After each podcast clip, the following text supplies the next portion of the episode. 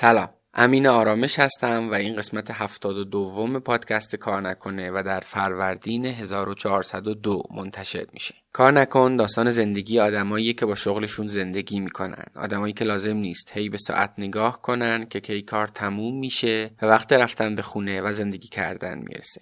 تو این پادکست در مورد مسیر شغلی آدم ها باشون حرف می‌زنیم در مورد شیوه فکر کردنشون و حرفایی از این دست. یه وقتایی هم شغلها رو معرفی می‌کنیم یا از یک مفهوم مهم که دونستنش برای هممون لازمه حرف می‌زنیم. این قسمت بخش دوم گفتگوی من با پوریا عالمیه و اگه قسمت اول رو نشنیدید حتما اول برید سراغ اون.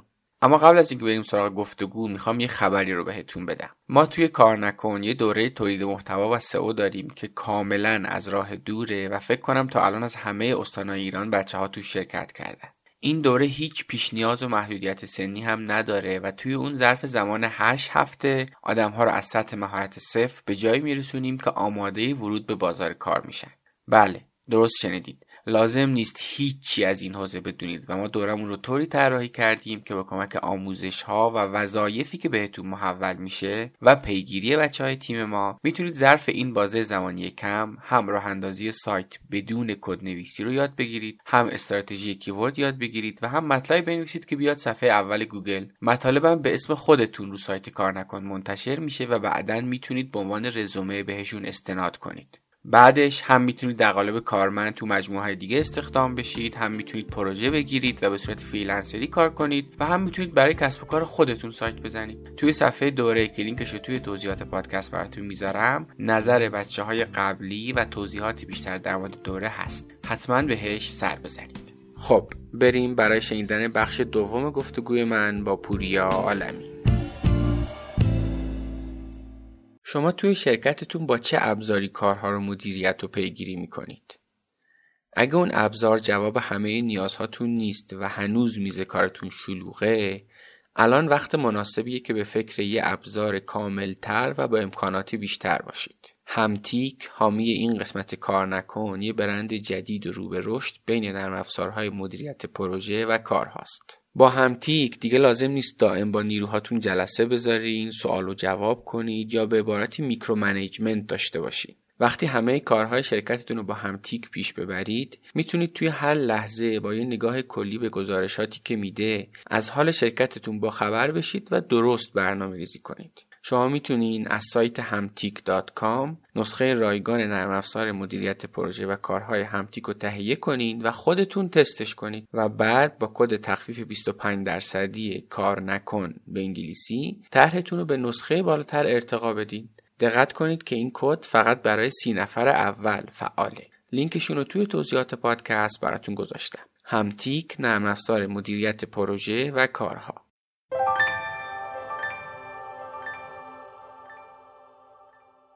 شده سر و کارتون به معامله دلار بیفته ولی ندونید از چه راهی به صورت مطمئن این کار رو انجام بدید؟ مثلا بخواید درآمد دلاریتون رو نقد کنید یا پول انتقال بدید یا حتی برای حفظ ارزش پولتون برید سراغ دلار. اگه اینطور بوده حتما از صفهای طولانی صرافی ها و محدودیت های دست و پاگیرشون خبر دارید. توی دنیایی که داریم میریم سمت دیجیتالی شدن یه راه خوب برای رفع این مشکل وجود داره. استفاده از دلار دیجیتالی یا همون تتر. تتر یه ارز دیجیتاله که ارزشش تقریبا معادل یک دلاره. برای خرید بدون کارمزد این ارز دیجیتال می‌تونید از پلتفرم تبادل ارزهای دیجیتال همتاپی استفاده کنید. مزیت اصلی همتاپی سادگی و در عین حال امنیت اونه به طوری که همه می‌تونن ازش استفاده کنن. هر جایی هم به مشکل بخورید می‌تونید روی پشتیبانی 24 ساعتشون حساب کنید. علاوه بر تتر و بیت کوین کلی ارز دیجیتالی دیگه هم توی سامانشون هست. ضمنا اگه تا آخر بهار 1402 با کد معرف کار نکن به انگلیسی ثبت نام و احراز هویتتون رو تکمیل کنید 100 هزار ارز دیجیتال شیبا هم هدیه می‌گیرید. لینکشون رو توی توضیحات پادکست براتون گذاشتم. همتاپی.net شما ممکنه تو خیلی چیزا جدی گرفته نشین می‌دونی شما آماتور میمونین. آماتور بودن به نظر بهترین وضعیت زندگی به این خاطر که در وضعیت عشق نسبت به موضوعی که دوست داری داری حرکت می‌کنی. تنها چیزی که یاد گرفتم اینه که من آماتوری حرکت کنم برم تو دل جریان ولی خیلی مشاوره پذیر باشم. یعنی چیزی که من بلد نیستم و شاید لازم نیست حتما یاد بگیرم. خوبه که بفهمم. من نمیگم تصمیم های اشتباه گرفتم یا نگرفتم به این خاطر که فرقی نمی‌کنه و تو هر تصمیمی که می‌گیری تو اون لحظه منتج از برایند زندگیته. همش ما داریم مهارت اضافه می‌کنیم دیگه. یعنی شما مثلا 20 تا دیپلمات توی مثلا رزومت داری که اینو یاد گرفتم اونو گذروندم. خب مگه قرار علامه شی خب از اون داستان ستون نویسی توی روزنامه که گفتی از وقتی که همه چی گذاشتی زمین جدی تر شد این یه خود بیشتر باز می‌کنی یعنی چی؟ من 86 کل کالام گذاشتم زمین شروع کردم برای خودم آزاد زندگی کردن و 86 87 شروع کردم مثلا تجربه نوشتن و کم کم سردبیری کردن برای رادیو و پروژه های کوچیک کار کردن. مثلا تو پروژه انیمیشن دوستم می‌رفتم عکس اسکن می‌کردم. تو پروژه مثلا اون کار مثلا فیلم دوستم می‌رفتم یه چیزی edit می‌کردم هر کی داشت هر کاری می‌کرد من می‌رفتم کنارش. که هیچ کدومم اسم نداشت. یعنی کاری که من می‌کردم اسم نداشت ولی مثلا یه پولای در می آوردم یعنی می‌رفتم در این حد که نهار بخورم یه کاری هم می‌کردم و زندگیمو داشتم روی این روال میگذروندم. 87 کلا به این گذشت و خوش گذشت. سفر می‌رفتم فیلم زیاد می‌دیدم کتاب زیاد میخوندم. و تصمیم گرفته بودم که دیگه در مطبوعات ننویسم جز اینکه مثلا می‌خواستم سالی 10 تا ستون مثلا توی روزنامه درجه دوی سه چاپ کنم که فقط مثلا یه کارت روزنامه نگاری داشته باشم چون کارت روزنامه نگاری در ایران و جهان موزه ها رو برای رایگان می‌کنه. تنها دلیلش این بود. هیچ دلیل دیگه ای نداشتم.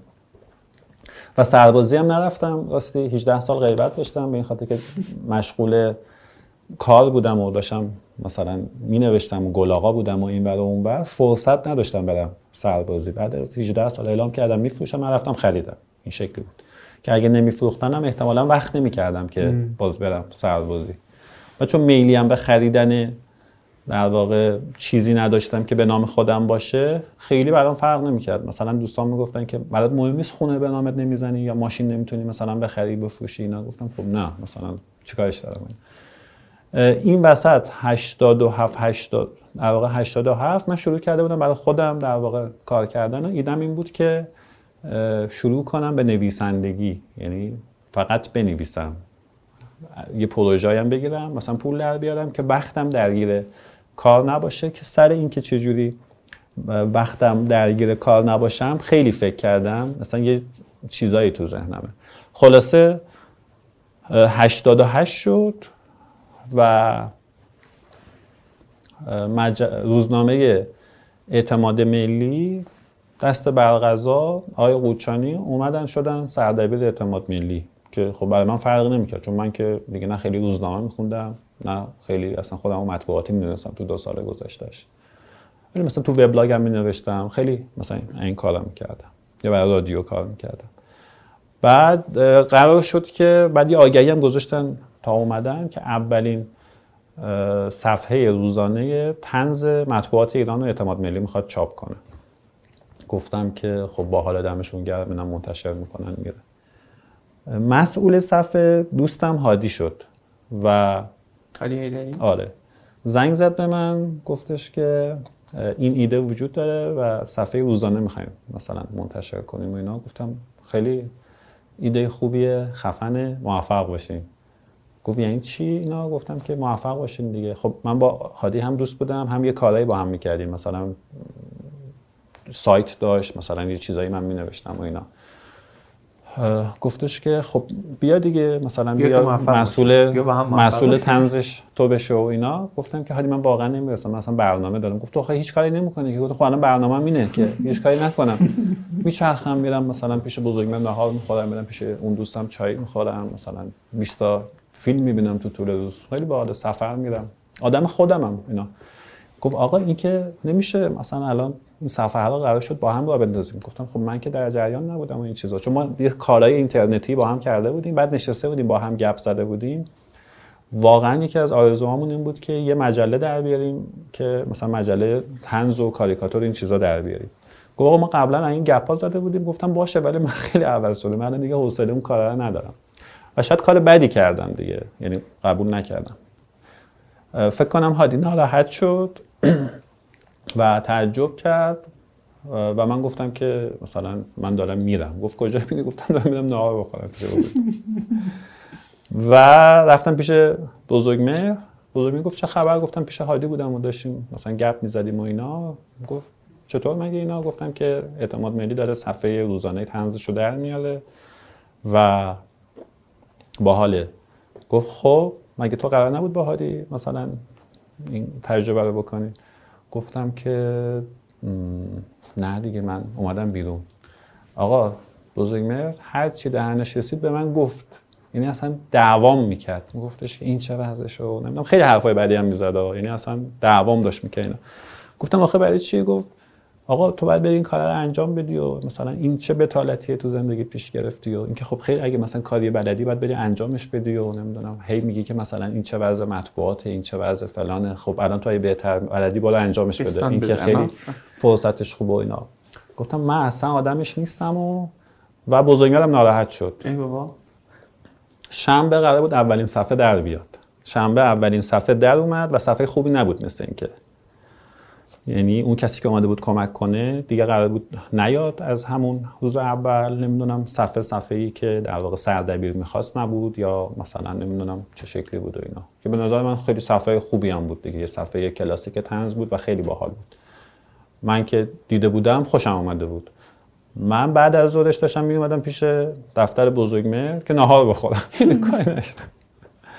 بعد دیدم بزرگمر پای تلفن و داره صحبت می‌کنه. آخرش که من رسیده بودم گفتش که نه میاد چیز می‌کنه و اینا. گفتم من کجا میام؟ من نمی‌دونستم چه اتفاقایی افتاده. هی گفت نه پوریا این چیزا. تلفن رو قطع کرد. گفتم چی شده؟ گفتش که مثلا حرف نزن. مثلا تو باید بری این کارا انجام بدی. گفتم کدوم کار رو؟ گفتش که بری مثلا به هادی کمک کنی اینا. گفتم اون که الان یه نفر داره کمک می‌کنه مثلا اینم که امروز نسخه اولش حتما چاپ شده رو میزه بده ببینیم چه شکلی و اینا. گفت اون دیگه داره ادامه پیدا نمی‌کنه اون سیستم. الان تو باید بری کمک کنی اینا. خب گفتم این که خیلی خوبه. گفت مثلا شروع نکن و این حرفا تو باید بری انجام بدی گفتم من اصلا نه الان دیگه ارتباطات دارم نه آدما رو می‌شناسم. دو سال دارم هیچ کاری نمی‌کنم. مثلا هیچ تلفن هیچ که توی گوشیم هم نیست. مثلا زنگ بزنم صفحه در آوردن کار ساده ای نیست گفتش که من کمک می‌کنم. گفت مثلا با کیا حال می‌کنی؟ یا همچین چیزی؟ یا مثلا کیا خوبن؟ نشستیم مثلا چهار تا استر آوردیم و خود بزرگ زنگ زد. گفتش که مثلا نمی‌دونم این صفحه می‌خواد در بیاد. مسئولش هادیه بخش تنزش مثلا مسئولیتش با پولیاست و این چیزا. ما شروع کردیم. مثلا در عرض سه چهار ساعت یادداشت جمع کردن. بعد گفت خودت می‌خوای چیکار کنی؟ مثلا ایده ستون چیه؟ گفتم من همیشه مثلا 10 تا ایده دارم. خب الان کدومش می‌خوای بنویسی؟ گفتم فال قهوه. گفت فال قهوه چیه؟ گفتم چی یه در واقع فنجون قهوه ای که هر دفعه برای یکی گرفته میشه. بعد اینو که برمیگردونی وضعیت زندگی و وضعیت کشور و وضعیت سیاست رو می‌تونی تعریف کنی. مثلا میگه آقای فلانی فنجون قهوه شماست. چیز شده توش یا چیز شده مثلا این حرفا. گفت خیلی ایده مزخرفی اینا. گفتم آقا من می‌خوام رو همین کار کنم و این چیزا. من ستون اولم رو نوشتم.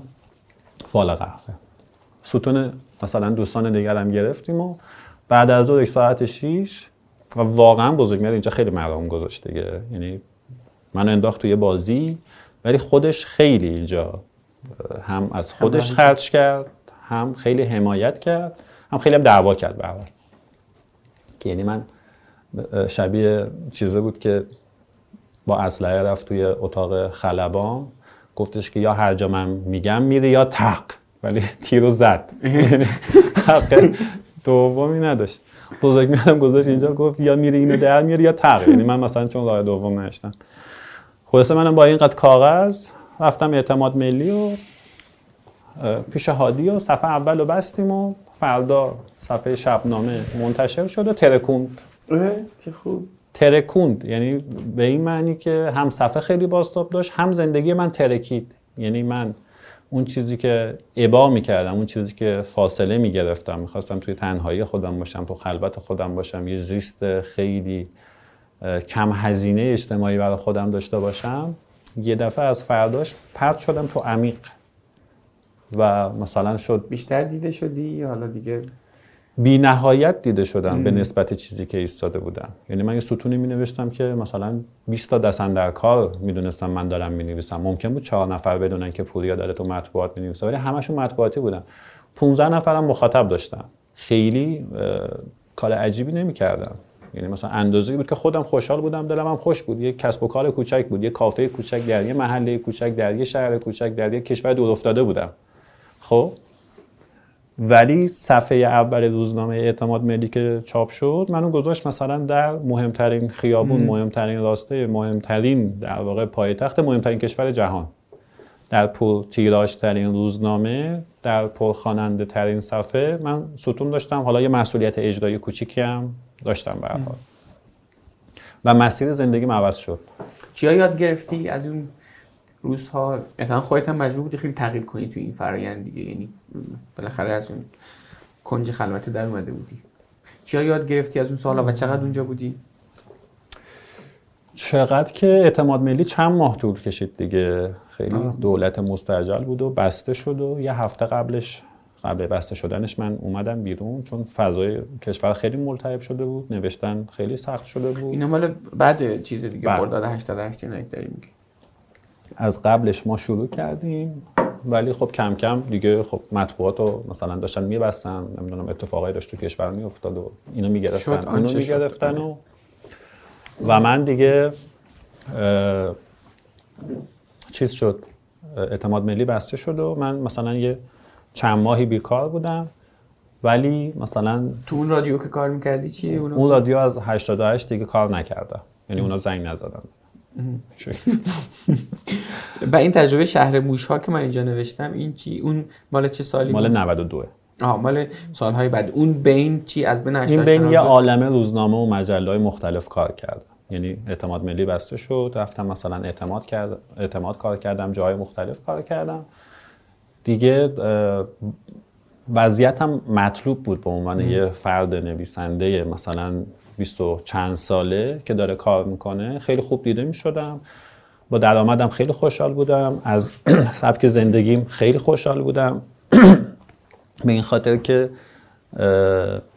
چیز نبودم دیگه. کارمنده نشسته نبودم. ستون نویسی فرصت رو به هم می‌داد که هر غلطی دلم می‌خواد بکنم سفر برم نمی‌دونم این کارو بکنم اون کارو بکنم. و نوشتن خودم رو جدیتر گرفته بودم. یعنی شروع کردم کتاب چاپ کردن. دو تا کتاب سال 89 منتشر کردم. بعد از کتاب الان داری؟ فکر کنم نمی‌دونم 17 18 تا 19 تا. روی درآمد از فروش کتاب میشه حساب کرد برای اینکه یک بخشی از هزینه زندگی رو پوشش بده؟ اگه نویسنده حرفه‌ای باشید بله ولی نویسنده حرفه‌ای شدن شبیه گرفتن استارتاپه. مثلا عین unicorn شدنه. چند تا استارتاپ تو جهان وجود داره و چند تا استارتاپ unicorn شدن نویسندگی هم همینه. نویسندگان درجه یک در جهان به وسیله زندگیشون دارن امرار معاش می‌کنن. ولی باقی استارتاپ ها نیازمند سرمایه گذاری و حمایت مالی و یا دیگه پول در بیارن خیلی میشن خیلی زیاد و نویسندگی هم همینه. مثل مثلا ستون نویسی.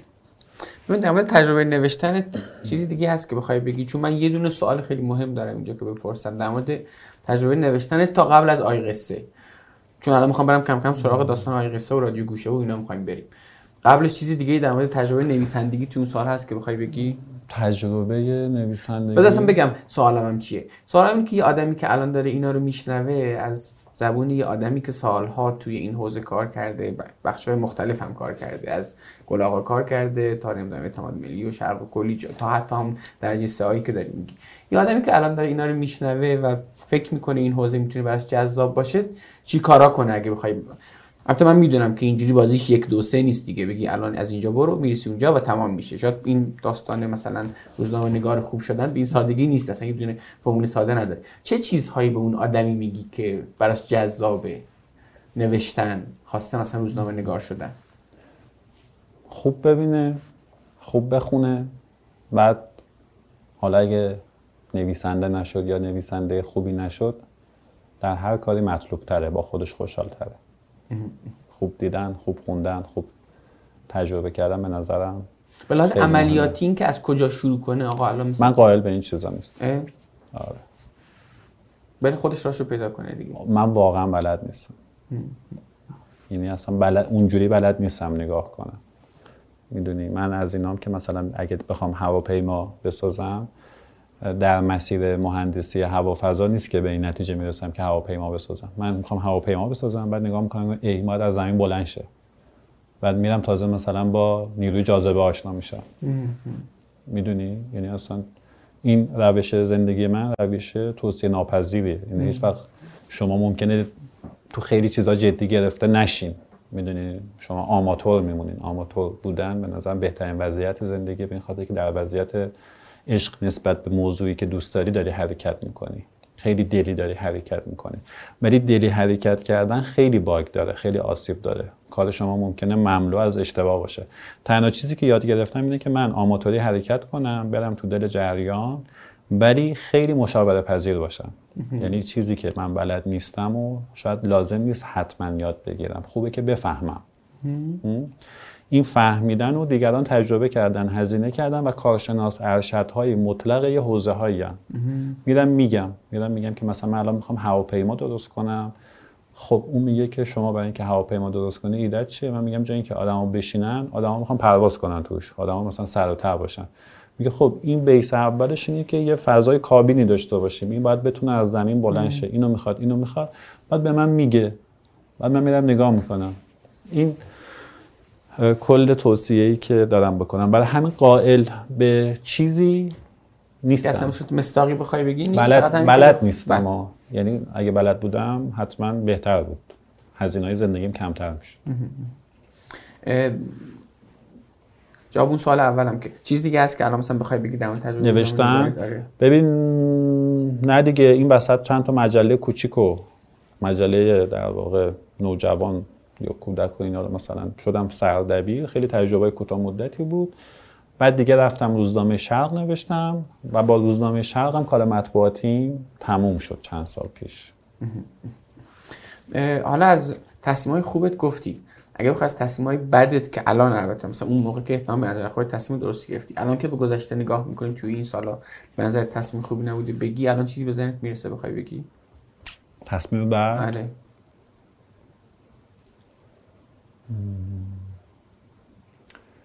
به آدما احترام بیشتری می‌ذارم. یعنی چی؟ یعنی همسنگی انسان ها رو الان بیشتر قائلم محترمتر می‌دونم. می‌دونی؟ یعنی من الان فکر می‌کنم که بهتر بلدم با یه آدم معاشرت کنم بهتر بلدم در نظرش بگیرم بلدم عذرخواهی کنم. می‌دونی؟ بلدم در واقع دوست داشته باشم. به خودم یاد دادم که در واقع اگه یه خدمتی می‌کنم منتظر نباشم که اون برگردونه. نمیگم من هر رفتی یا آمدی داره. و این ذهنیت رو الان دارم. کما اینکه الانم کامل این شکلی نیستم و الانم حتما اگه یه کاری بکنم میگم مثلا من فلان کار کردم فلانی بر نگردون به من. خب حتما این تو ذهنم هست. منتها مدام دارم به خودم یاد میدم که تو باید دورتر از این فضا وایسی وگرنه میشه کارمند اون رابطه. من اصلا با این مفهوم کارمنده یه چیزی بودن تو ذهنم راحت نیستم. هی می‌کشم کنار. خب؟ الان دیدم که خیلی خیلی هزینه های زندگی منو کم می‌کنه. من نمیگم تصمیم های اشتباه گرفتم یا نگرفتم به این خاطر که فرقی نمی‌کنه و تو هر تصمیمی که می‌گیری تو اون لحظه منتج از برایند زندگیته. قائلم به این نیستم که اگه برگردیم عقب از کجا می‌تونیم شروع کنیم. من اگه برگردم عقب با همون زیستی که داشتم می‌رسم به اون نقطه و دوباره همون تصمیم می‌گیرم. کما اینکه در علوم نظری موقعی که دارم مثلا راجع به مفاهیم بحث می‌کنن یه بحث یه بحثی وجود داشت راجع به عدالت و همین مثلا علوم باستان و اینا بحث می‌کردن. اسم این فیلسوف یادم نیست ولی راجع به مفهوم قضاوت حرف می‌زد. میگو ما نمی‌تونیم کسی رو قضاوت کنیم و سیستم قضا رو زیر سوال می‌برد. حتی قضاوت فردی نمی‌تونیم بکنیم. مثلا شما قتل انجام دادی میگو من نمی‌تونم شما رو قضاوت کنم. به این دلیل که زیستی که من با شما کردم یکسان نیست. جایی که شما زندگی کردی چیزایی که دیدی تجربه‌ای که کردی چیزی که خوردی چیزی که خوندی چیزی که پوشیدی با من متفاوته. اگه من عین کاری که تو کردی و بتونم بکنم یا کرده بودم می‌تونستم تصمیم بگیرم. بگم اگه من جای آقای آرامش باشم این انتخاب رو انجام می‌دادم یا نه؟ میکشتم یا نمیکشتم؟ میدزدیدم یا نمیدزدیدم؟ اگه نمی‌تونم عین اون رو تجربه کنم پس نمی‌تونم قضاوتش کنم. خیلی حالا بحث نظریه حالا شاید بحث مفصلیه. مفصلیه.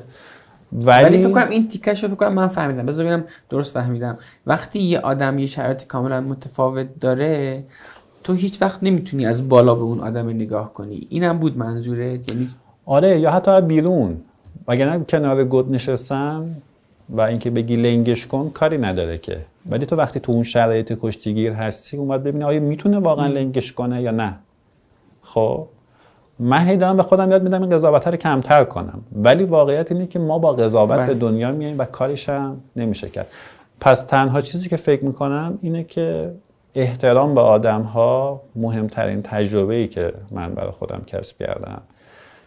و فکر می‌کنم که تنها چیزی که بخوام تو زندگی تغییر بدم اینه که نگاه همو به انسان هایی که تو زندگیم بودن محترمتر می‌کردم می‌دونی؟ این مرسی. تنها نکتم. مرسی خیلی هم خوب. از سابقه روزنامه نگاریت اگه بخوای برگردی به گذشته حالا تصمیمای درست تو گفتی ها. اگه بخوای تو اون موقع که البته به نظر خود تصمیم درستی بودی که گرفتی ولی اگه الان بخوای با دانش الانت به گذشته نگاه کنی تصمیم اشتباهت چی بوده به نظرت؟ به من فکر می‌کنم خیلی از تصمیمایی که گرفتم و الان تو میگی که من فکر می‌کنم درسته اشتباه بوده. خب. ولی قائل به اینم که این اشتباهات و تصمیم های درسته که ما رو می‌سازه. یعنی این شکلی نیست که من بگم فقط یه مجموعه تصمیم درست میشه گرفت و به نتیجه رسید. حذف ناشدنی از هم. این دوتا بخشی هستن که همدیگر رو کامل می‌کنن. تو تصمیم می‌گیری بعد نگاه می‌کنه می‌بینی که چه تبعاتی داشته. و تا موقعی که به تبعاتش نرسی متوجه نمیشه که اشتباه بوده?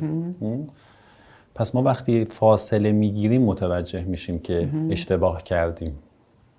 حالا با این فاصله ای که گرفتی چیز مشخصی هست بگی؟ مثلا چه می‌دونم اینکه از یه سالی بعد مثلا دارم میگم. نرفتم روزنامه خودم رو بزنم مثلا تصمیم اشتباهی بود. البته این که می‌دونم در مورد تو این نبوده ها ولی مثلا حتی یه چیز اینجوری. من فکر می‌کنم که اگه برگردم عقب باز اشتباهاتی می‌کنم و به خودم فرصت میدم که اشتباهاتی بکنم. اساسا به این سوال منم فکر نمی کنی فکر نمی‌کنم. فکر کنی. حل بار درسته گرفتم داستان. خب ببین تا قبل از آی قصه به نظرم یادم امروز حرف می‌زدی گفتی در مورد شهر موشام حرف بزنید. در مورد تجربه شهر موشات هم بگو. تا بعدش برسیم به داستان آی قصه. ببین شهر موش ها که در واقع کلیدش از پایان اسفند 91 تو زندگی من خورد و تهیه کننده شهر موش ها منیژه حکمت من دعوت کرد که وارد یک فضای کاری بشم به صورت رسمی. سرفصل چیزی شبیه مدیریت کردن برای من بود. من تا قبل اون یک نویسندم که یه پروژه های کوچیکی داشتم یک مسئولیت هایی داشتم ولی خب خیلی کنترل شده بوده دیگه. توی شهر موش که دو سال و تمام قد و 24 ساعت من درگیرش شدم. برای که یه تیم خیلی خیلی بزرگ وجود داشت. اون بخشی که من بودم اون بخش کوچیک کوچیکی که بودم از من یه چیز دیگه ساخت. یا یه چیز دیگه رو تو من بروز داد و اونجا فرصت اشتباه کردن زیادی داشتم. فرصت تجربه ساختن زیادی داشتم. دو سال بود و خیلی مهم بود خیلی موثر بود. بعد از شهر موشای که اولین تجربه راه انداختن یک شرکت شخصی رو گرفتم. حالا با همکار و دوست و شریک. از اونجا به بعد شکل زندگیم عوض میشه و یه قابلیتی تو کشف میشه یا بروز داده میشه که می‌تونم کمک کنم به توسعه یک کسب و کار دیگه. می‌تونم به برندینگش کمک کنم. می‌تونم به استراتژی کمک کنم. می‌تونم در واقع یه نقشه راهی رو ترسیم کنم. این فرصت توی اون دوران شهر موش ها برای من ایجاد شد. در واقع فرصت و حمایتی بود که تهیه کننده مجموعه که خانم منیژه حکمت که خیلی من دوستشون دارم و صمیمی و عزیز هستن توی زندگیم ایجاد کرد برای من و تهیه کننده دیگه آقای سرتیپی حمایت کرد از این قصه و فرصتی که کارگردان مجموعه خانم مرزیه برومن داد. به این خاطر که من خارج از فیلم یعنی این بخشی که ما بودیم که خودش نفرات زیادی بود فرصت شلنگ تخت انداختن داشتیم. کارهای متفاوتی می‌تونستیم بکنیم. هدف این بود که به برندینگ فیلم شهر موشهای دو کمک کنیم که بعد از سالهای خیلی زیاد نسبت به شهر موشهای یک داره ساخته میشه. ایده این بود که اگه در واقع جماعتی که نسلی که اون موقع این, سریال، این فیلم یا سریال رو دیدن برگردن سینما خیلی اتفاق خوبیه. یعنی تهیه کننده توی مصاحبهاشون می‌گفتن و خیلی پروژه بزرگی بود. هفت میلیارد تومن اون موقع پیش بینی هزینه کرده بودن. خیلی طولانی بود. خیلی مثلا دو سال طول می‌کشید. دکورای خیلی بزرگ باید می‌زدن. و پیش بینی مالیشون این بود که اگه هفت میلیارد تومن بفروشه خوبه. ما اومدیم این سوال رو عوض کردیم. گفتیم که خب اگه فقط سرمایه گذاری روی اون نسل نباشه چی؟ یعنی بیایم جوری برند کنیم که بچه ها بخوام بیان ببینن. خب پدر مادرها که بر اساس نوستالژی میان. میان. چیکار کنیم که این تبدیل بشه به نیاز امروز؟ نیاز امروز مخاطب. یه پروسه طولانی بود که توی حوزه های مختلف ما شروع کردیم کار کردن. و شد؟ و شد. و شد شهر موشا رکوردهای خیلی زیادی زد. آره گفتن ببین آره اونا در واقع هفت تومن 14 میلیارد تومن فروخت. یعنی دو برابر شد و توی جشنواره سینمایی ایران یک سیمرغ و پنج لوح تقدیر به بخش خلاق و در واقع استراتژیست ماجرا دادن. و تو چیز بودی؟ مسئول برندینگشون بودی مسئول تبلیغات و اینا دقیقا چی بود اونجا؟ اصلا سمت تو اون پروژه؟ من عملا مسئولیت های اجرایی و مسئولیت های مثلا خلاقیت و اینا ولی یه مدیر ارشد داشتیم. یعنی مثلا یه مدیری داشتیم در واقع بهرنگ. و مثلا بخش ما مثلا شکل می گرفت و اینا. عالی. چقدر خوب. خب اعتماد به نفس این که من حالا می‌تونم یه کاری خودم راه بندازم معروفش کنم و و و.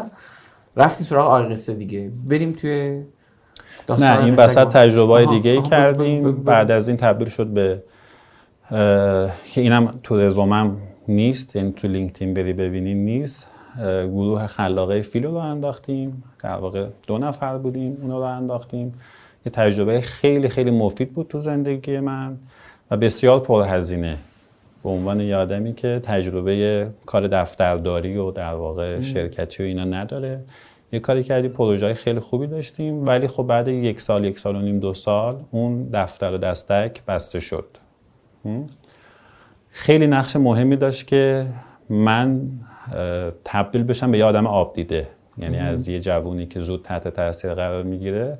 یاد گرفتم که نسبت به مسائل کاری باید فاصله ایجاد کنم تا بتونم شکل بهتری از خودم رو بروز بدم. بعد از تجربه فیل که در واقع یه تجربه فیل بود یه تجربه در واقع سایت گاندو بود که سایت فروش مثلا کالا می‌شد و یک فروشگاه گاندو که اینا توأم با هم شکل گرفته بود و توأم با هم در یک روز بسته شد. فرداش تیر تخته رو مثلا راه انداختیم. من و دوستم پگاه انگرانی که ایده اصلی مال پگاه بود با این ایده شروع کردیم که و خواهرم ملیکا. و خواهر پگاه محشید. یعنی ما چهار نفر نشستیم من و پگاه و محشید و ملیکا. یه کاری رو انداختیم به نام تیر تخته که ایده ماجرا این بود که در واقع اشیای قدیمی رو بازآفرینی کنیم به گرادیفش کنیم که الان خیلی باب شده. خیلی باب شده و این تبدیل شد به یه مغازه و یه فروشگاه که خیلی خوشگل بود و خیلی شیک بود. یک سال اینو نگه داشتیم. بعد از یک سال واگذارش کردیم و هر کدوم کارهای دیگه خودمون رو انجام دادیم. بعد اون من شروع کردم کارهای مختلف کردم یعنی شروع کردم تبدیل شدم به مشاور. یعنی این امکان توم تقویت شده بود. با اشخاص یا شرکت ها دیگه رابطه مشاوره ای ایجاد می کردم یعنی به عنوان کار و مثلا برام درآمد ایجاد می کرد پروژه محور کار می گرفتم و این وسط مثلا کارهای مختلف کردم. باز دوباره مجله در آوردم مجله بسته شد. این کار کردم اون کار کردم. حالا چرا آی قصه آی قصه و رادیو گوشه همزمان با هم شکل گرفت. به صورت مشخص یه دوست صمیمی و قدیمی بهرنگ کیاییان که در واقع مدیر انتشارات چشم است. مدیر تحریریه چشم است و خیلی نوآور بوده تو کاری که کرده. ما دوستای قدیمی هستیم ولی هیچ وقت با هم کار نکرده بودیم و من آخرین کتابم بعد از ده دوازده سال رفاقت با بهرنگ در چشم در آوردم. یعنی تو این فاصله اگه مثلا 17 18 تا کتاب دارم همش با ناشرای دیگه بوده. ما دوست بودیم صرفا و هیچ کاری با هم نمی‌کردیم. نشسته بودیم داشتیم گپ می‌زدیم راجع به کتاب های صوتی داشتیم حرف می‌زدیم و این ایده که کتاب های صوتی و در پلتفرم های کتاب های صوتی اون بهایی که به کتاب در واقع جدی تر داده میشه خیلی کمتر از کتاب پرفروشه. خب این مسئله بهرنگ بود. گفت چی کارش کنیم؟ من یه تجربه اندکی داشتم. توی رادیو برنامه سازی کرده بودم یه ایده داشتم سال 87 توی رادیو تهران و این ایده رو تونسته بودیم اجرایی کنیم با این عنوان که کتابخانه صوتی ادبیات داستانی ایران رو راه بندازیم. من رفتم به مدیر اون زمان رادیو تهران در واقع مدیر فرهنگیش. اگه اشتباه نکنم آقای معلم اگه اشتباه نکنم. گفتم که این رادیو الانم که جهان داره میره به سمت در واقع تبدیل شدن به سایت و آنلاین و برخط شدن. بریم کتابخونه صوتی را بندازیم. گفت چی تو ذهنته گفتم من میرم از چپ چپ تا راست راست رو میارم. میرم از این بر تا اون بر میارم. مسئلمون در واقع ادبیات باشه. ادبیاتی که خوب است رو در اینجا ببینیم. نه اینکه بیایم خط کشی کنیم و اینو منتشر کنیم. مردم انتخاب کنن که چی گوش کنن. ما مثلا ممیزی نداشته باشیم. چون قائل به اینم نیستم که اینجوری باید ممیزی بشه. گفت که خب مثلا کیا میان؟ گفتم آقای چلتم میاد نمی‌دونم آقای گلشیری هست این هست آقای مثلا سناپور هست آقای دولت آبادی هست این بعد این همه نویسنده است این بعد آقای امیرخانی هست و نمی‌دونم آقای قمسری هست و آدمای مختلفی هستن. اینا رو دعوت می‌کنه. گفت این بریا که خب راحتتر میان اون بریا اصلا نمیان و این چیزا. گفتم خب شاید بیان. اون موقع ریل و اینا هم بود دیگه. دیجیتال ضبط نمی‌شد. یعنی همه چی در واقع خیلی آنالوگتر انجام می‌شد. من رفتم با آقای چلتن صحبت کردم. اولین بار بود میدیدمشون. گفتم که این ایده وجود داره و می‌خوایم کتابخانی کنیم. ایدهمون هم اینه که نویسندهایی که زنده هستن بیان کارشون رو بخونن. جایی که یه نفر بیاد با یه صدای خوب بیاد بخونه. گفت مال کجاست و اینا؟ گفتم که من الان برنامه ساز آزاد هستم توی رادیو تهران یعنی کارمند صدا و سیما نیستم. همین الان هم خیلی هستن که دارن آزاد کار می‌کنن. همین امروز که داریم با هم صحبت می‌کنیم. من یه همچین ایده ای دارم اونا هم حمایت کردن گفتن می‌تونی بیای ضبط کنی و این چیزا. بعدم دیگه مسائل فنی سایت و اینا داره که اون حالا کم کم مثلا یه کارش می‌کنیم. آقای چلتن قبول کرد. دو جلسه اومدن شروع کردن مثلا داستاناشون رو خوندن. و بعد آقای سیامک گلشیری اومد. این دوتایی که اومدن و مثلا آقای چلتن اصلا خود اون دوستان تو صدا و سیما تعجب کرده بودن که چجوری مثلا اومد و اینا. ولی اومدن. اومدن و خوندن و ضبط کردیم و ما کار رو edit کردیم. در واقع دو تا ریل آماده شد گذاشتیم کنار. پروژه خوابید به دلیلی که من نمی‌دونم. بعد من گفتم آقا این که خیلی قشنگه من با ده نفر دیگه هم صحبت کردم. میان و بعد یعنی در واقع سلایق مختلف ادبی رو پوشش میدیم. ولی خوابید. یعنی مثلا همون نگرانیایی که همیشه صدا و بله. سیما داره باعث شد که اون پروژه بخوابه و اون آثار هیچ وقت منتشر نشده. اون تجربه کاری بود. حالا چرا خودم را اندازم بهرنگ که یا اینکه اینو گفت. گفتم که ببین بهرنگ ما با هم خیلی رفیقیم. در واقع کار کردن با هم ممکنه آسیب ایجاد کنه. اگه اینو بتونیم کنترل کنیم خیلی باحاله که یه تجربه تجربه جدید خلق کنیم.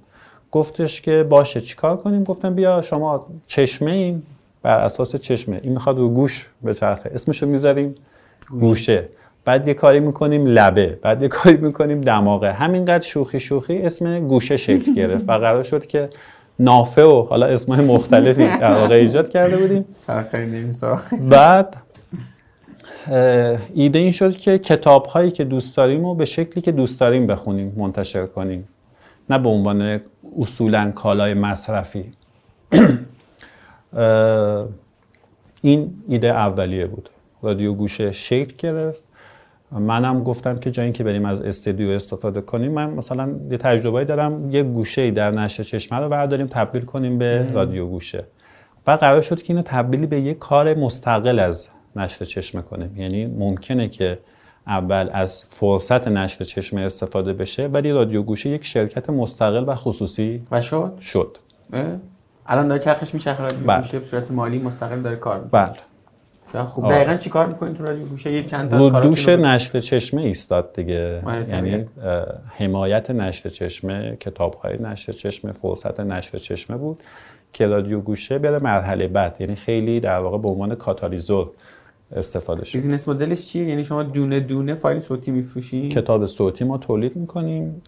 در حال حاضر پلتفرم نداریم. ممکنه به سمت پلتفرم شدن حرکت کنیم. این کتاب ها در پلتفرم های فیدیبو و طاقچه و, طاقچه و نوار و اینا در واقع به مخاطب عرضه میشه. خیلی هم خوبه. این فکر کنم کار آخرتونم که خیلی سر کرد هم کلیدر بود که بله. اون باز یه کار مشترکی بین رادیو گوشه فیدیبو آوانامه. یه پروژه خیلی بزرگه. خدای دولت آبادی خیلی حمایت کردن.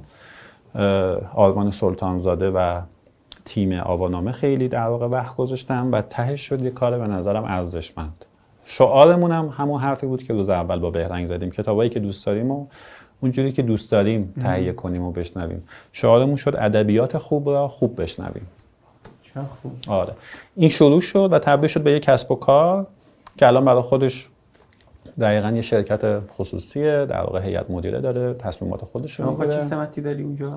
من الان اونجا رئیس هیئت مدیرم و حالا بنیانگذار دیگه. از اول امسال کار اجرایی دیگه نمی کنم از اول 1401 دیگه کار اجرایی نمی کنم و همین مثلا در کنار مجموعه حالا دارم وظایفم وظایفمو انجام میدم.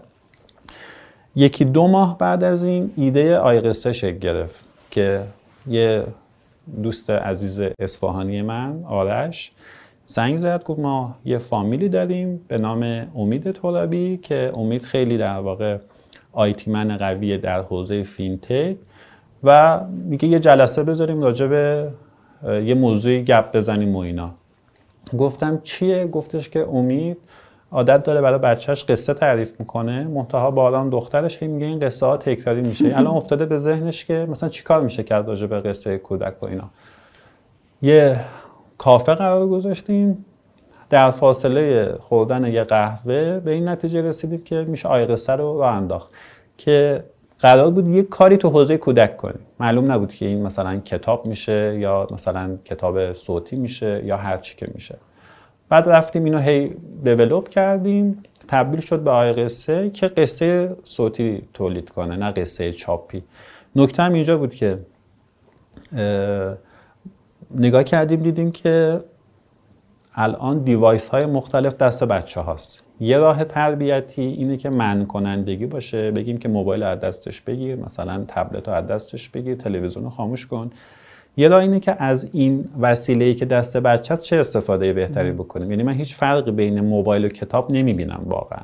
هیچ فرقی نمی‌بینم.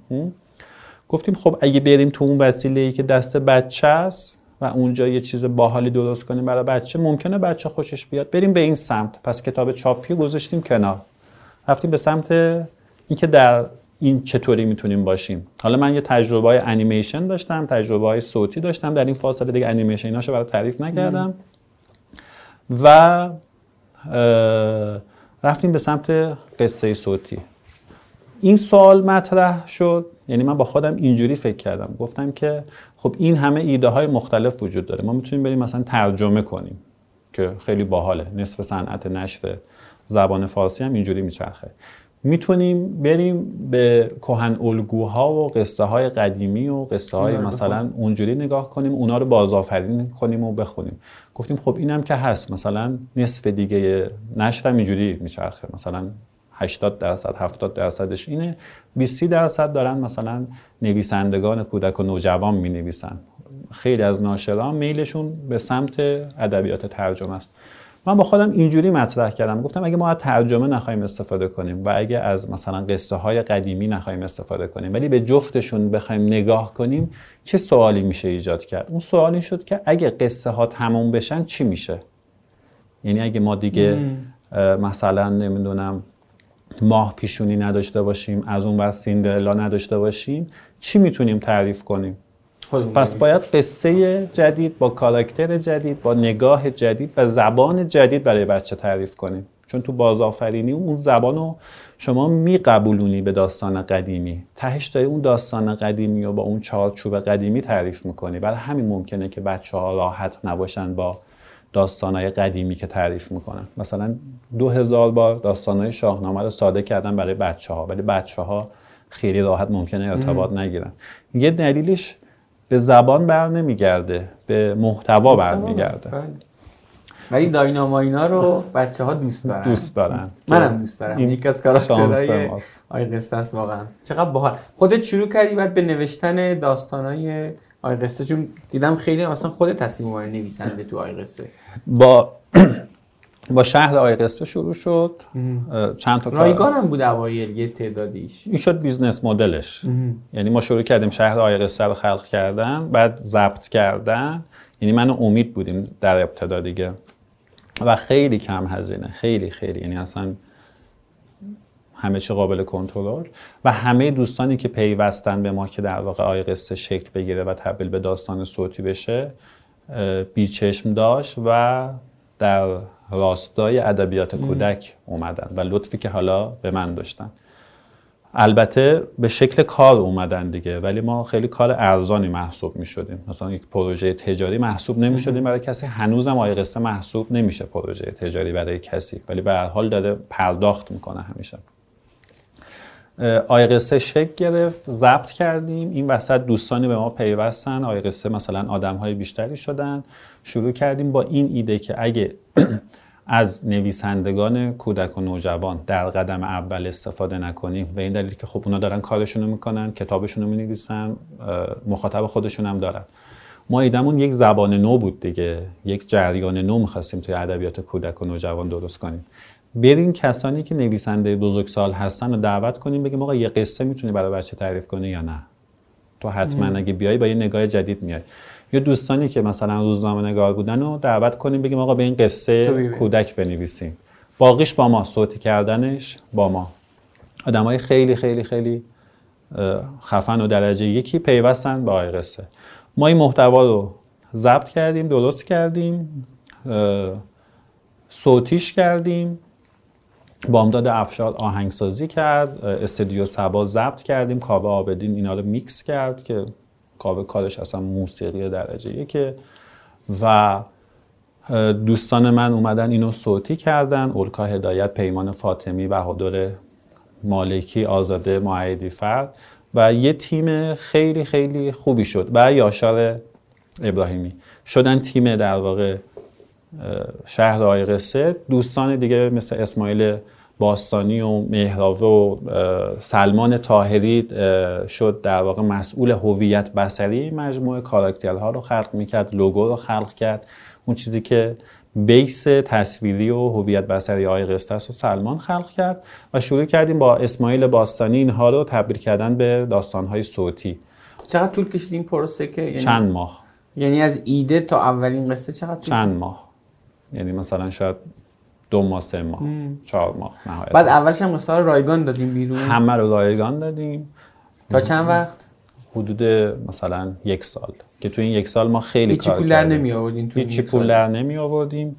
یه ایده وجود داشت که از داخل محتوا پول در بیاریم که من مخالفم. من فکر می‌کنم در محتوا نباید تبلیغ کرد. یعنی محتوا رو وقتی شما پول تبلیغ خوب می‌گیری رایگان میدی. دلیلش چیه؟ اگه این محتوا رایگان باشه تعداد شنونده یا بینندش میره بالاتر. بعد شما میری در واقع به اسپانسرت میگی ببین من یه اثری دارم که اینقدر بار داره دیده میشه اون پول میده. تو میای این پول رو خرج می‌کنی دوباره رایگان تولید می‌کنی بیشتر دیده میشه. این رابطه رابطه معیوبیه به نظر من. یعنی اگه محتوای من هزینهش از اسپانسر تامین کنه ما داریم راجع محتوا اینجا حرف می‌زنیم. چرا موقعی که این اسپانسر این حمایت مالی از بین بره این تولید مخدوش میشه و از بین میره و اون مخاطب از بین میره. دیگه نمی‌دونه من کجا هستم. باگ دومش چیه؟ اگه کاری که من دارم می‌کنم مثلا ویدیو محتوای صوتی کتاب مجله یا هر چی حیاتش بسته به اون حامی مالی باشه از یه جایی به بعد این حیات حیات نباتی محسوب میشه. من باید به سمتی برم که حامی مالی من خوشحال باشه که حمایت کنه. یا یکی دیگه بیاد حمایت کنه. پس کم کم از اون چیزی که تو ذهنم بوده می‌خواستم تولید کنم فاصله می‌گیرم. بله. پس راه حل چیه؟ حامی مالی رو حذف کنیم. حامی مالی رو حذف کنیم. به مخاطب بگیم شما مگه برای غذای خودت هزینه نمی‌کنی؟ مگه برای رفت آمد خودت هزینه نمی‌کنی؟ اینا که حامی مالی نداره که. میبی پول میدی. بیا برای محتوا هزینه کن. این محتوا مستقل میمونه. این محتوا آسیب نمی‌بینه. این محتوا بکری های اولیه خودشو می‌تونه تا اطلاع ثانوی حفظ کنه. این کار سختی بود. یعنی در اصلا آدما پول میدن برای شنیدن قصه کودک. مثلا من نوعی مثلا پول میدم. من خودم امروز پول میدم آه یعنی می‌خوام بگی اینا در طول زمان داره آی قصه و خیلی از در واقع کسب و کارهای شبیه آی قصه جاده صافکن هایی بودن که این فرهنگ ایجاد شه. همونجوری که در کتاب صوتی این فرهنگ به وسیله پلتفرم های ایجاد شد. همونجوری که در تماشای ویدیو به وسیله پلتفرم های ایجاد شد. ما همه این بودیم که دانلود می‌کردیم دیگه. آره. دانلود و پولش رو داره اون کسی که در واقع حجم میفروشه در میاره. اون محتوا گر که در نمیاره. برای همین من به عنوان یه آدم باحال و فعال تو حوزه کودک یا بزرگسال یه محتوای خوبی تولید می‌کنم. یه کسی هم به من پول میده. موقعی که پول نمیده دیگه من تولید نمی‌کنم. یه جایی به بعد منی که کارم خیلی خوب بوده دیگه کارم خیلی خوب نیست. چون دارم چیزایی تولید می‌کنم که صاحبان سرمایه رو خوشحال کنه که پول بله. بدم. یا مخاطب عامم هی بره بالاتر. البته این یه قید کلی به نظرم نیست ها یعنی اون داستان استقلال رو میشه تا حدی هم حفظ کرد. بسته به اینی که خب حالا چقدر داره شنیده میشه و بسته به اینکه شرایط اسپانسرشیپ چجوری تعریف میشه به نظرم میشه این تعریف کرد. ولی دوست دارم اینجا حالا اینو بگم. زنده باد پلتفرمی مثل یوتیوب که میاد این فرصت رو فراهم می‌کنه و میگه آدما بیاد بیان ببینن و تو فقط محتوا تولید کن. یعنی واقعا این خیلی چیز مهمیه. یعنی اگر یه سوال اگه بیاد یه اسپانسری به شما بگه من کاری به محتوات ندارم من یه پولی میدم به ازای شنوندت و هیچ کنی دستی هم نمی‌خوام ببرم و مطمئن باشی که این هست تا یه زمان خوبی بازم میگی اسپانسر بده؟ این حرف من دو بخش داره. البته تو حوزه کودک با خود خاص میشه آفرین. ما هم داریم راجع به محتوا صحبت می‌کنیم هم محتوای کودک. محتوای کودک مهمترین استانداردش اینه که عالی از تبلیغات آره. باشه. این تبلیغات هم تبلیغات کالاست هم سویگیری ذهنیه.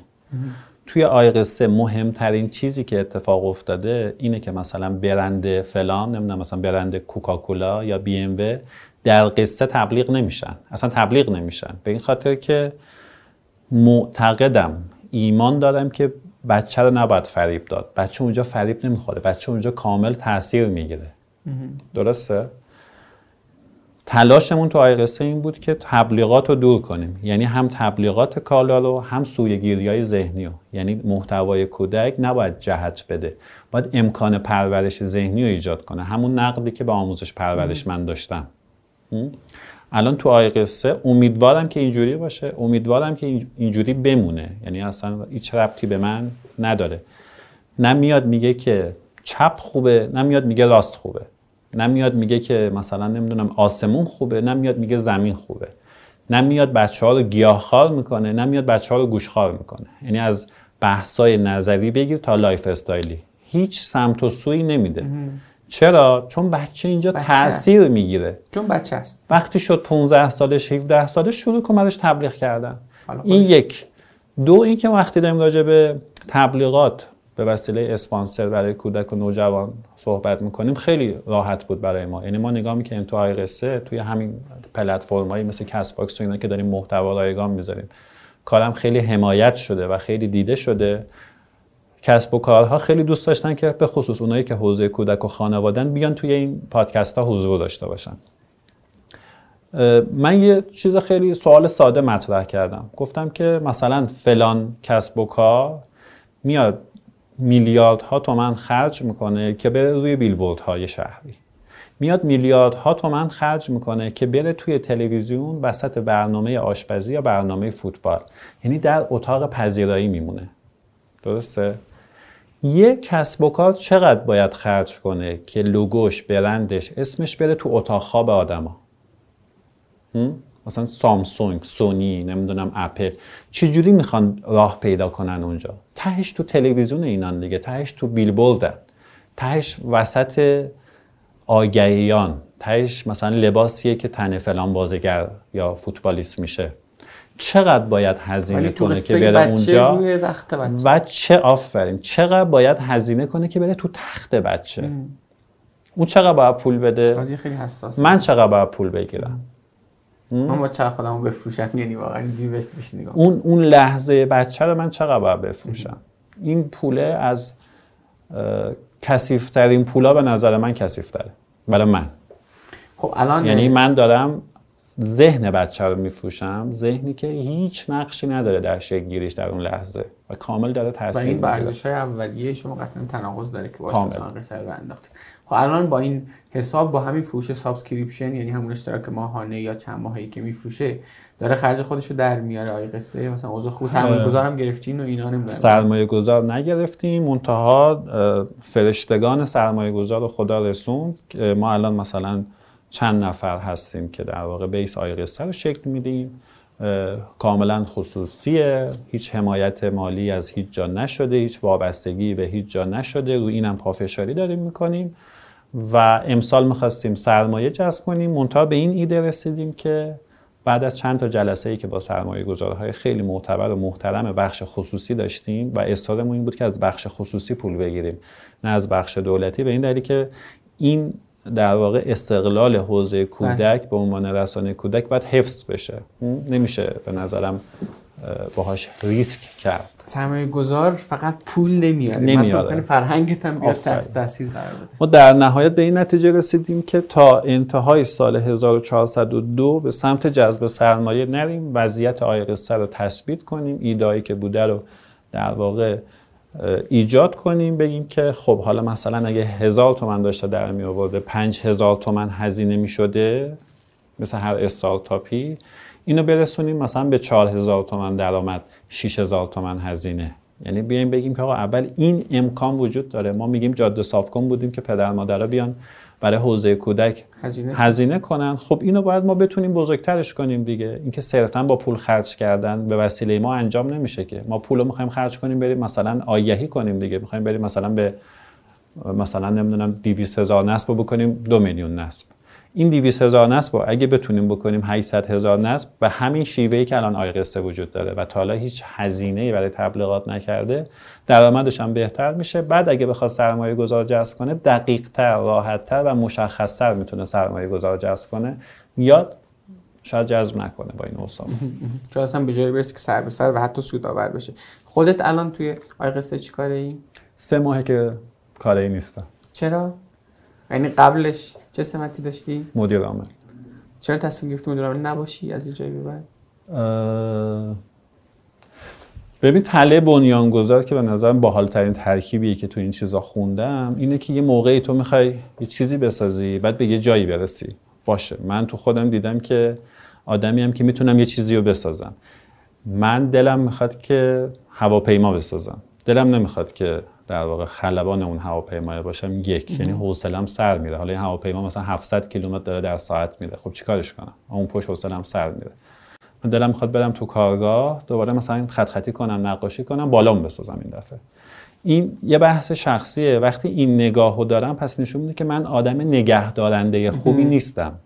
من مدیر با حوصله و صبوری نیستم که هر روز به نمودار نگاه کنم. داده ها رو ترک کنم کجا بهتره؟ به خودم یاد میدم این کارو کنم آه. ولی تاش آدم اون کار نیست. اون کاره نیستم. آدم خلق کردنی. اونم.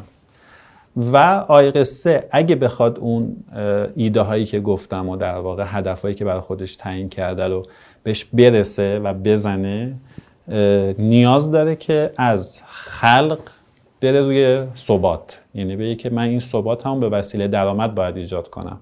درسته؟ من همین الان 20 تا ایده دارم که تو آی قصه چیکار کنیم. ولی اینکه این 20 تا ایده من معتقدم که اینها باید در بخش خصوصی حتما در بخش فرهنگی حتما باید کاری باشه که مردم دوست داشته باشن. پس مردم باید اونو بخرن پولش رو به تو بدن که یه کار دیگه بکنی. هیچ کدوم از این ایدام نیست که مثلا پولش رو این شرکت بده یا اون شرکت بده. اینو الان تو ذهنم دارم. ولی آی قصه الان به عنوان کسب و کار که آدم های مختلفی توش کار می‌کنن حقوق می‌گیرن نمی‌دونم مسائل خودشو داره خوشی های خودشو داره سختی های خودشو داره نیاز به یه نگهداری داره. این فرمون رو صفر بگیری که هی دوباره نیفته تو دست انداز نیفته تو چاله. پس یه آدمی می‌خواد که متمرکز رو بخش توسعه و رشد دادن عددی باشه. یعنی یه جای ایده بیشتر داشتن لزوما یه امتیاز نیست. یعنی آسیبه. حتی اصلا می‌تونه آسیب, باشه دقیقا.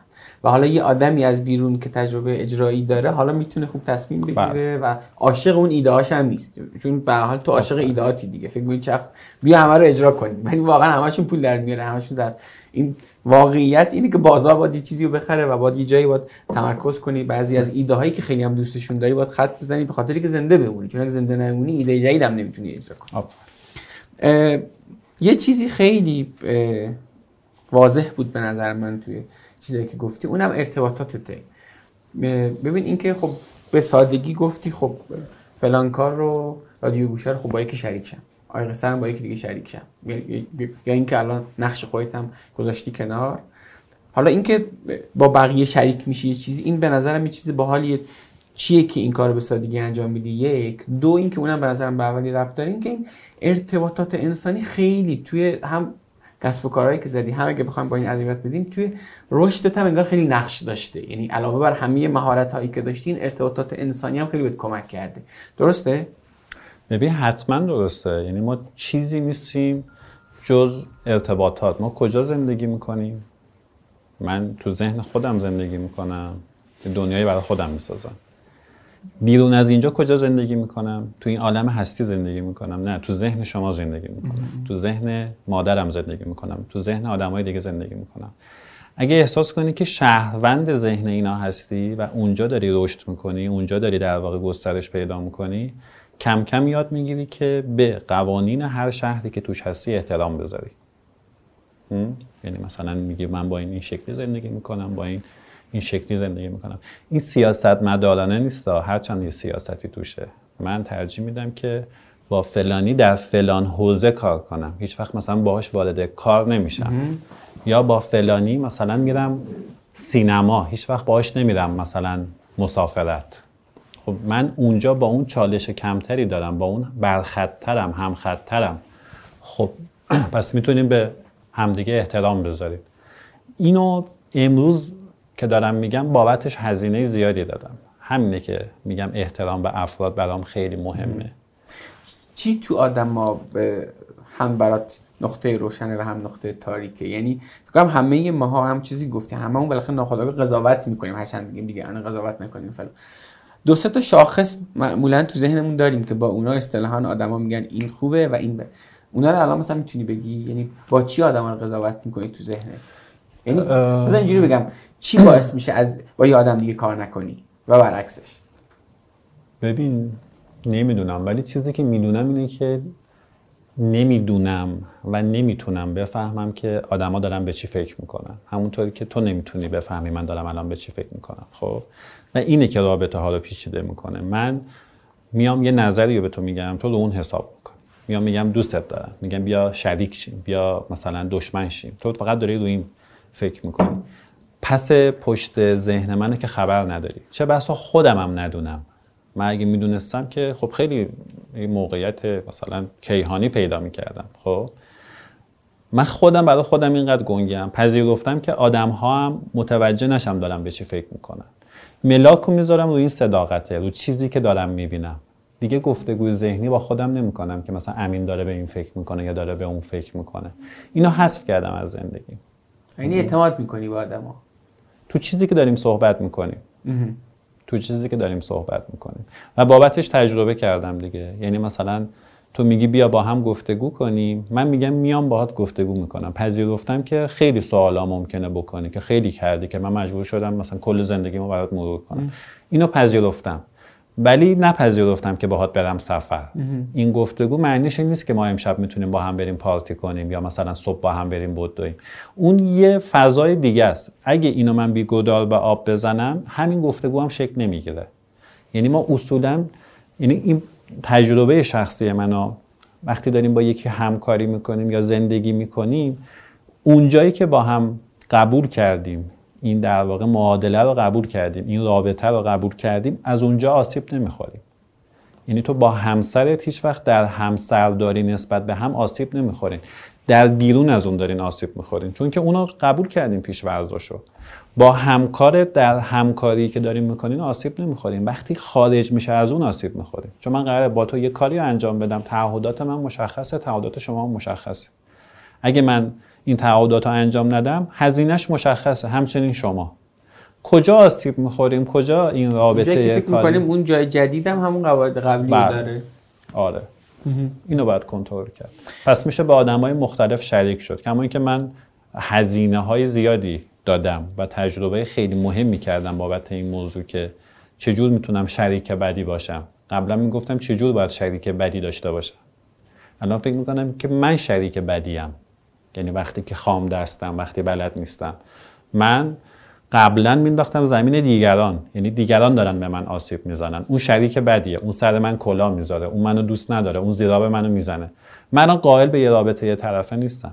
کاملا پنجا پنجاست من انتخاب می‌کنم که در این رابطه آسیب بخورم در این رابطه آسیب بزنم یا چی. وقتی اینو بدونی می‌تونی کنترلش کنی.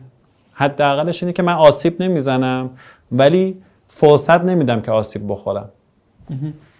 عالی. در مورد آی قصه چیز دیگه است که بخوای بگی؟ در مورد آی قصه اگه سوالی داری بگو. نه من سوالاتم پرسیدم. تموم شد واقعا سوالاتت چون نه. یه هفته است داریم با هم حرف می‌زنیم. نه نه در مورد آی قصه تمومه. خب. ولی در همین سوال دیگه هم دارم. خب الان چی کار می‌کنی پویا؟ از اونجا که در اومدی از اونجا هم در اومدی. خب داری چی کار می‌کنی؟ بارها تو زندگی به این مرحله رسیدم و دارم نگاه می‌کنم ببینم چیکار کنم. دارم فکر می‌کنم که یه کار دیگه را بندازم یا برم مثلا تو یه کار دیگه یه کاری بکنم. خب چه جوری تصمیم می‌گیری اینا رو؟ با چه معیارهایی تصمیم می‌گیری چیکار کنی؟ شل می‌کنم. الان دارم نگاه می‌کنم واقعا. هر جا بارخورد بریم یعنی مثلا یه همچین چیزی میشه آره. گفت. ببین الان حتی مثلا دارم فکر می‌کنم برم یه جایی مسئولیت بگیرم توی یه سیستم بزرگتر یا برم مثلا توی یه سیستم کوچیکتر یه نقشی بگیرم که خودم مثلا اونجا کار کنم حتی. یا دارم فکر می‌کنم که نه برم دوباره یه کاری مثلا یه ایدایی دارم اونو را بندازم. خب با, با چه المان هایی ببین تو قطعا یه فرند تصمیم گیری رو تو ذهنت داری طی می‌کنی. حالا ممکنه خیلی شهودی باشه که تو لحظه یعنی خیلی شاید مثلا به کلمات نتونی بگی ولی می‌خوام الان اینا رو در بیارم. چرا تصمیم می‌گیری این کارو بکنی اون کارو نکنی؟ ببین مثلا الان مثلا همینایی که گفتی یه دونه مسئولیت بزرگ گرفتن چی داره؟ یا مثلا دارم میگم تو خودت چی دیدی که چه کارهایی قبول بکنی؟ تو این برهه زندگی چه کارهایی قبول نکنی؟ ببین تجربه گرام دیگه. یعنی تجربه میخواد- جدید داشته باشه دلم می‌خواد تجربه کنم واحد پاس کنم. یعنی برای خودم یه تعبیری دارم میگم که واحد پاس نشده نباید داشته باشم. دلم نمی‌خواد پیر شدم برم سفر. الان می‌خوام برم سفر میرم سفر. تو این حد برای خودم می‌تونم کنترل کنم. الان نمی‌دونم دلم می‌خواد توی یه سازمان بزرگ کار کنم یا نکنم. در این لحظه نمی‌دونم. ولی تجربه یک نکردم. می‌دونی؟ تو یک کار نکنی بسیار بسیار آره. واقعی هستی واقعا یعنی دقیقا. یعنی پارسال یکی دو جا دعوت شدم ولی خب مسئولیت داشتم که برم حالا مثلا با سمت های خیلی خوب توی شرکت های خیلی بزرگ و معتبر که مثلا سکانداری کنم یا یه مثلا نقشی در سکانداری داشته باشم. اون موقع احتمال خیلی زیاد هم درگیر آی قصه بودم هم ترسیدم که بپذیرم اینو. یعنی مواجه شدن برام سخت بوده. ولی الان که در واقع بار اجرایی رو دوشم نیست دارم بهش نگاه می‌کنم میگم شاید اینو باید تجربه کنم. یا نه یه مدت باید بمونم معلمی کنم درس بدم یا برای خودم بچرخم. یه کار خیلی ساده کنم. یعنی الان یه صفر کیلومتر کاملا خیلی جالبه که اینجوری وقتی خودتو صرف کنید می‌بینی آماده ای برای یادگیری کلی چیز. جدید و این خیلی چیز باحالی و کلی تجربه و مگه زندگی چیزی غیر از این تجربه اه، دیگه سوال آخرم. واقعا بعد یه هفته سوال پرسیدن تموم شد. حالت بد میشه این روزها با توجه به اینکه شرایط بیرونی این تیکه از جغرافیا خب خیلی شرایط خوبی نیست. حالت بد میشه این روزها؟ اصلا ناامید میشی؟ ما آدمیم دیگه. ناامید میشیم. امیدوار میشیم. خب سوال بعدیش اینه که با اون داستان ناامیدی چیکار می‌کنی؟ اینم با اون بگم. یعنی پس اگه این حسه میاد بعد با خودت چیکار می‌کنی؟ یا چجوری از این وضعیت در یه منظر شخصیه که اونم بهت میگم. ولی یه زاویه اینه که مثل هر چیزی ما یه قدم وایسیم عقبتر بتونیم نگاه کنیم. وقتی تو یه چیزی هستی خیلی سخته. خب مثل یه کسب و کار مثل یه رابطه. وقتی داره کار نمی‌کنه خیلی داری اذیت میشی. و وقتی که توی یه کسب و کار یا توی یه رابطه اذیت بشی تو تصمیم گیری دیگه هم خوش نمیگذره. مثلا تو میگی من توی رابطه عاطفیم دچار آسیب شدم سر کارم بهت خوش نمیگذره. میگی تو سر کارم مشکل خوردم مثلا عروسی هم میری دیگه بهت خوش نمیگذره. تو خونه میشینی خوش نمیگذره سوار اتوبوس هم میشی خوش نمیگذره. این یه زاویه است. ولی اگه یه قدم عقبتر وایسی می‌بینی که خب تو مثلا دو ماه قبلش حالت خوب بوده سه ماه قبلش حالت بد بوده. تاریخ هم این شکلیه. یعنی یه نموداری داره. تاریخ این شکلی نیست مثلا. می‌دونی؟ اصلا این شکلی نیست. یه نموداری داره تو کل جهان. ما وقتی اینجا میشینیم فکر می‌کنیم مثلا قاره اروپا و آمریکا خیلی بهتره. در که اونا خودشون مثلا 300 پالچن و هر کشوری هر ایالتی هزار تا بسامت تو خودش داشته. پس من اون نگاه به بیرون رو در مقایسه اصلا حذف می‌کنم تو ذهنم. فکر نمی‌کنم بیرون خبریه. اگه فکر کنم بیرون خبریه حتما اینجا جام سختتر میشه. خب؟ دو میام نگاه می‌کنم تو طول تاریخ تاریخ یک برایند دیگه یک بسامدی داره. یا داره رو به کمال میره داره اوضاع بهتر میشه. هر کمالی هم رو به زواله. این قانون طبیعته. با این کارش نمی‌تونیم بکنیم. و یعنی در نقطه ایدئال تاریخ میستاد و تموم می‌شد. بشریت تموم می‌شد. هر چیز خوبی یه جایی افول می‌کنه. این خیلی مشخصه دیگه. مهمترین دوران تاریخی جهان پادشاهی ها نمی‌دونم دیکتاتوری ها هر اتفاق خوب و بدی که افتاده در جهان تموم شده. کسب و کارها ساخته شدن تموم شده. مهمترین کسب و کارها ساخته شدن تموم شدن. چه کسب و کاری مونده؟ الان هم اگه مونده یه چیزی تو میگی 200 ساله داره کار می‌کنه تغییر رویه داده خودشو نگه داشته. کوکاکولای امروز کوکاکولای 100 سال پیش نیست. هالیوود امروز هالیوود 100 سال پیش نیست. ادبیات امروز ادبیات 100 سال پیش نیست. سیاست ورزی امروز اقتصاد امروز اون نیست. حالا از این تغییر می‌کنه. خب وقتی نگاه می‌کنی نه با بالا رفتن ذوق می‌کنی نه با پایین اومدن شهید میشی. بهش نگاه می‌کنی و یاد می‌گیری. یاد می‌گیری که بیرون بهش نگاه کنی. مثلا شما التهاب وقتی بالا می‌گیره شما مرتعب میشی میری می‌خری. تو اون التهابه که آدم ها ورشکسته میشن. وقتی داره میاد پایین ملتهب میشی میری زود میفروشی. این قانون بورس دیگه. میگن که نه تو قله بخری نه توی اون در واقع درش چیز کنی. بفروشی. خب ما باید یاد بگیریم که تاریخ هم همینه. هیجان زده عمل کردن به ما کمک نمی‌کنه. یعنی در لحظه تصمیم گرفتنه به ما کمک نمی‌کنه. ما باید برایند رو ببینیم. باید زیر ساختی نگاه کنیم. شرایط بده خیلی خوب. کی شرایط خوب بوده؟ شرایط خوب قبل از شرایط بد بوده دیگه. شرایط بد قبل از شرایط خوب بوده. خب اینو بیا بهش نگاه کنیم. وقتی اینطوری نگاه کنی راحت تر می‌تونی تصمیم فردی بگیری. راحت تر می‌تونی تصمیم گروهی بگیری. ممکنه یکی بگه که این انفعاله. من میگم انفعال نیست. من این نگاه تو 20 سالگی نداشتم. من اولین کتابی که نوشتم اینک ما بوده. می‌خواستم برم در لحظه همه چی رو حل کنم. الان اون نگاه رو ندارم. الان اون زاویه رو ندارم. الان مثلا دلار گرون میشه من نمیرم بخرم. مثلا دفعه قیمت ها میاد کف بازار نمیرم بفروشم. اصلا این زیست رو ندارم. اصلا به این قائل نیستم. تاریخ هم همینه. مسائل کشور هم همینه. مسائل سیاسی هم همینه.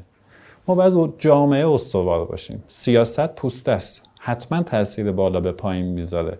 اون چیزی که میمونه اون چیزی که در طول تاریخ مونده مردمن. تمرکز من نوعی یعنی یک شهروند امروز باید روی مردم باشه روی جامعه باشه. فرهنگ اینجا رو دقت کنه اقتصاد اینجا رو دقت کنه. نه التهابای سیاست و اقتصاد کلانو اینان که میمونن این کافه هاست که میمونه این نونوایی هاست که میمونه این معلمان که میمونن این کارگران که میمونن.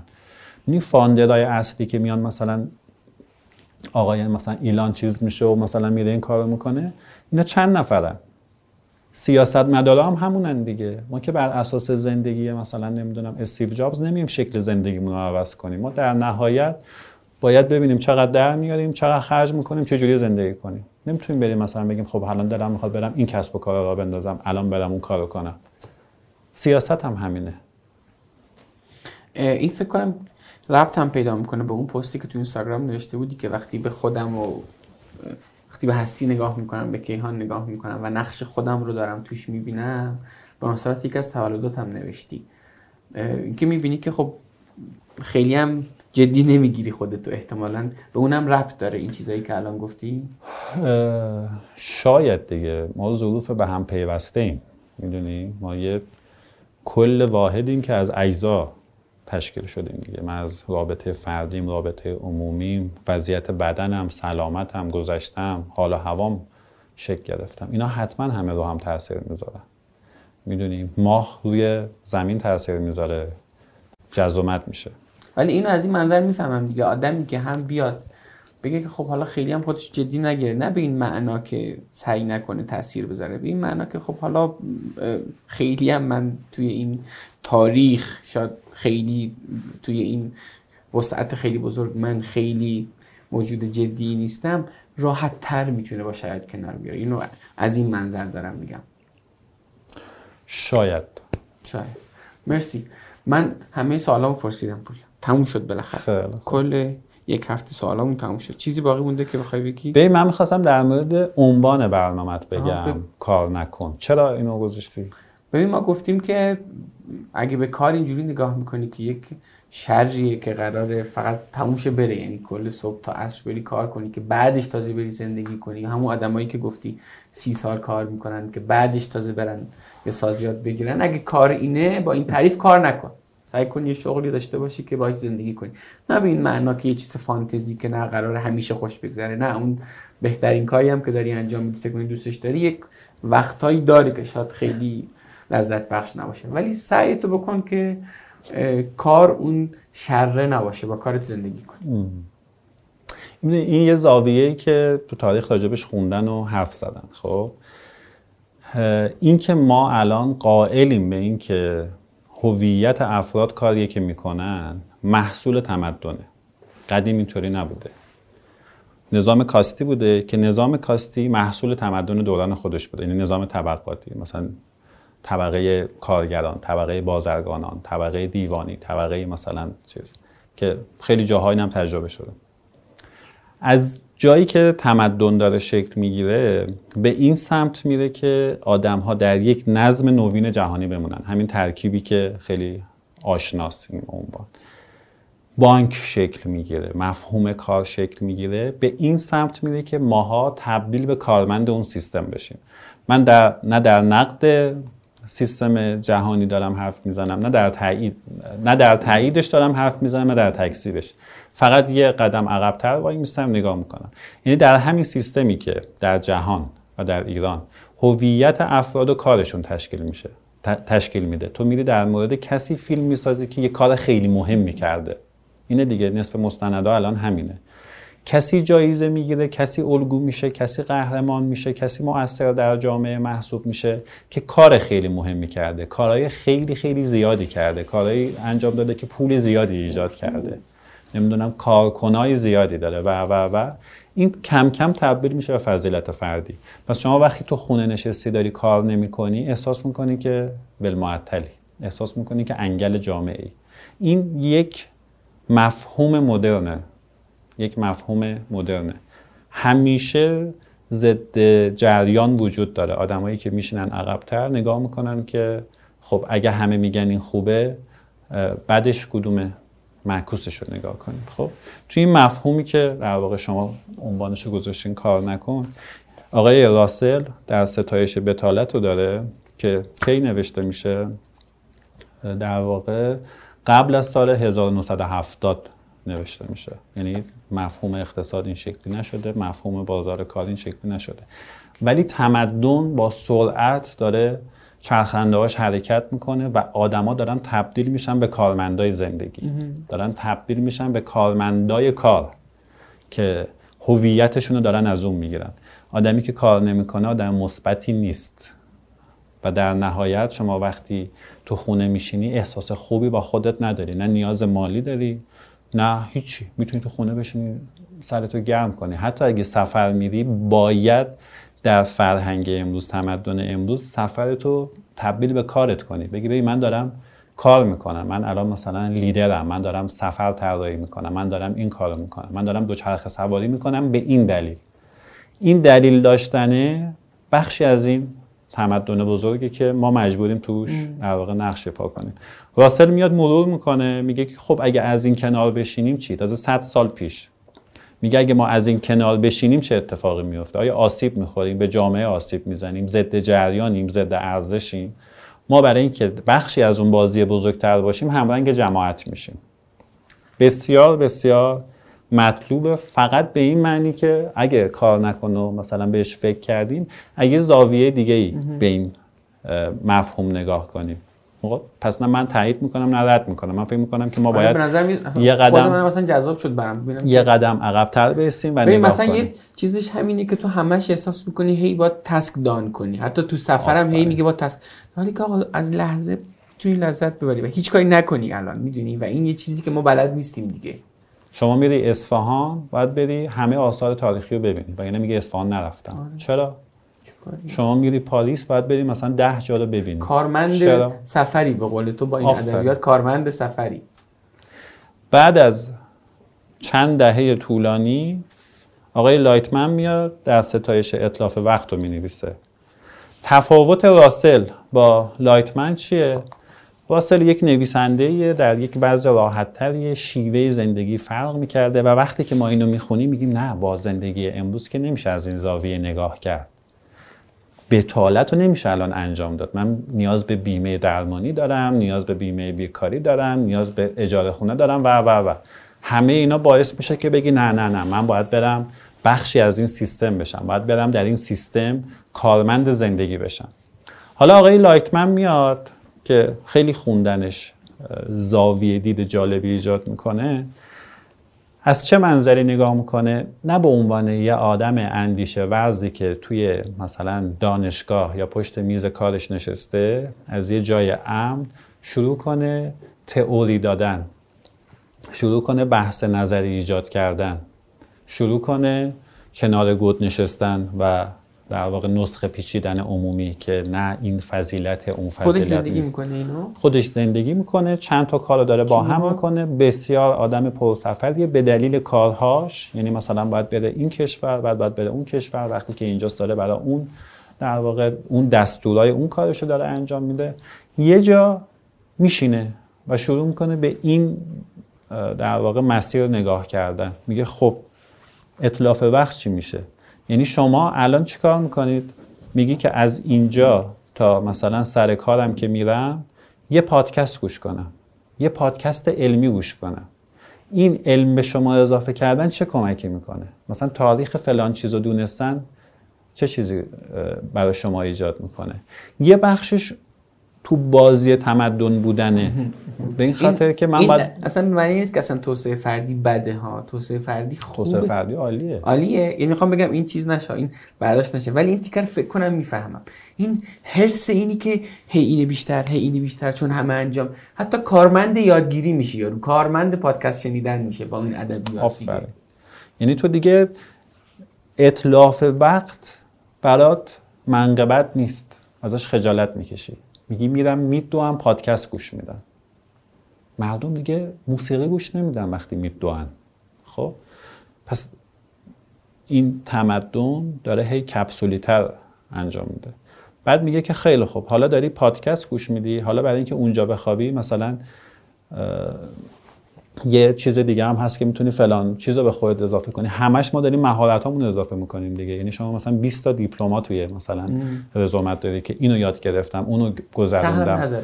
خب مگه قرار علامه شی چه فایده ای داره؟ یه بیفایدگی ایجاد. می‌کنه و هی میاد در واقع تو رو نسبت به خودت مدیونتر می‌کنه. میگه تو اینقدر وقت تو هدر دادی اینقدر وقت تو هدر دادی. حالا اگه پادکست هم می‌خوای گوش کنی کتاب صوتی هم می‌خوای گوش کنی فیلم هم می‌خوای گوش کنی فیلم ها رو من برات می‌کنم سریال های کوچیک ده قسمتی پنج قسمتی دو قسمتی فیلم ها رو برات می‌کنم کوچیک کوچیک کتاب ها رو برات می‌کنم این شکلی. بعد میام کتابای بزرگ رو تبدیل می‌کنم به کتابای کوچیک که مثلا تو 20 صفحه بخونی بعد میام کتابای بزرگی که مثلا صوتی شده مثلا 50 ساعت 40 ساعت رو تبدیل می‌کنم به کتابای مثلا یه روبه که اصلا یه استارتاپ خیلی مهم تو جهانه که همه کتابا رو تو یه روبه تو توضیح میده. بعد میاد میگه که اینم کافی نیست یه دونه دکمه می‌ذارم اینی که داری گوش می‌کنی ضرب در دو گوش کن. خب. کجا واقعا داری میگی؟ خب که چی مثلا؟ ولی چی تو رو ساخته؟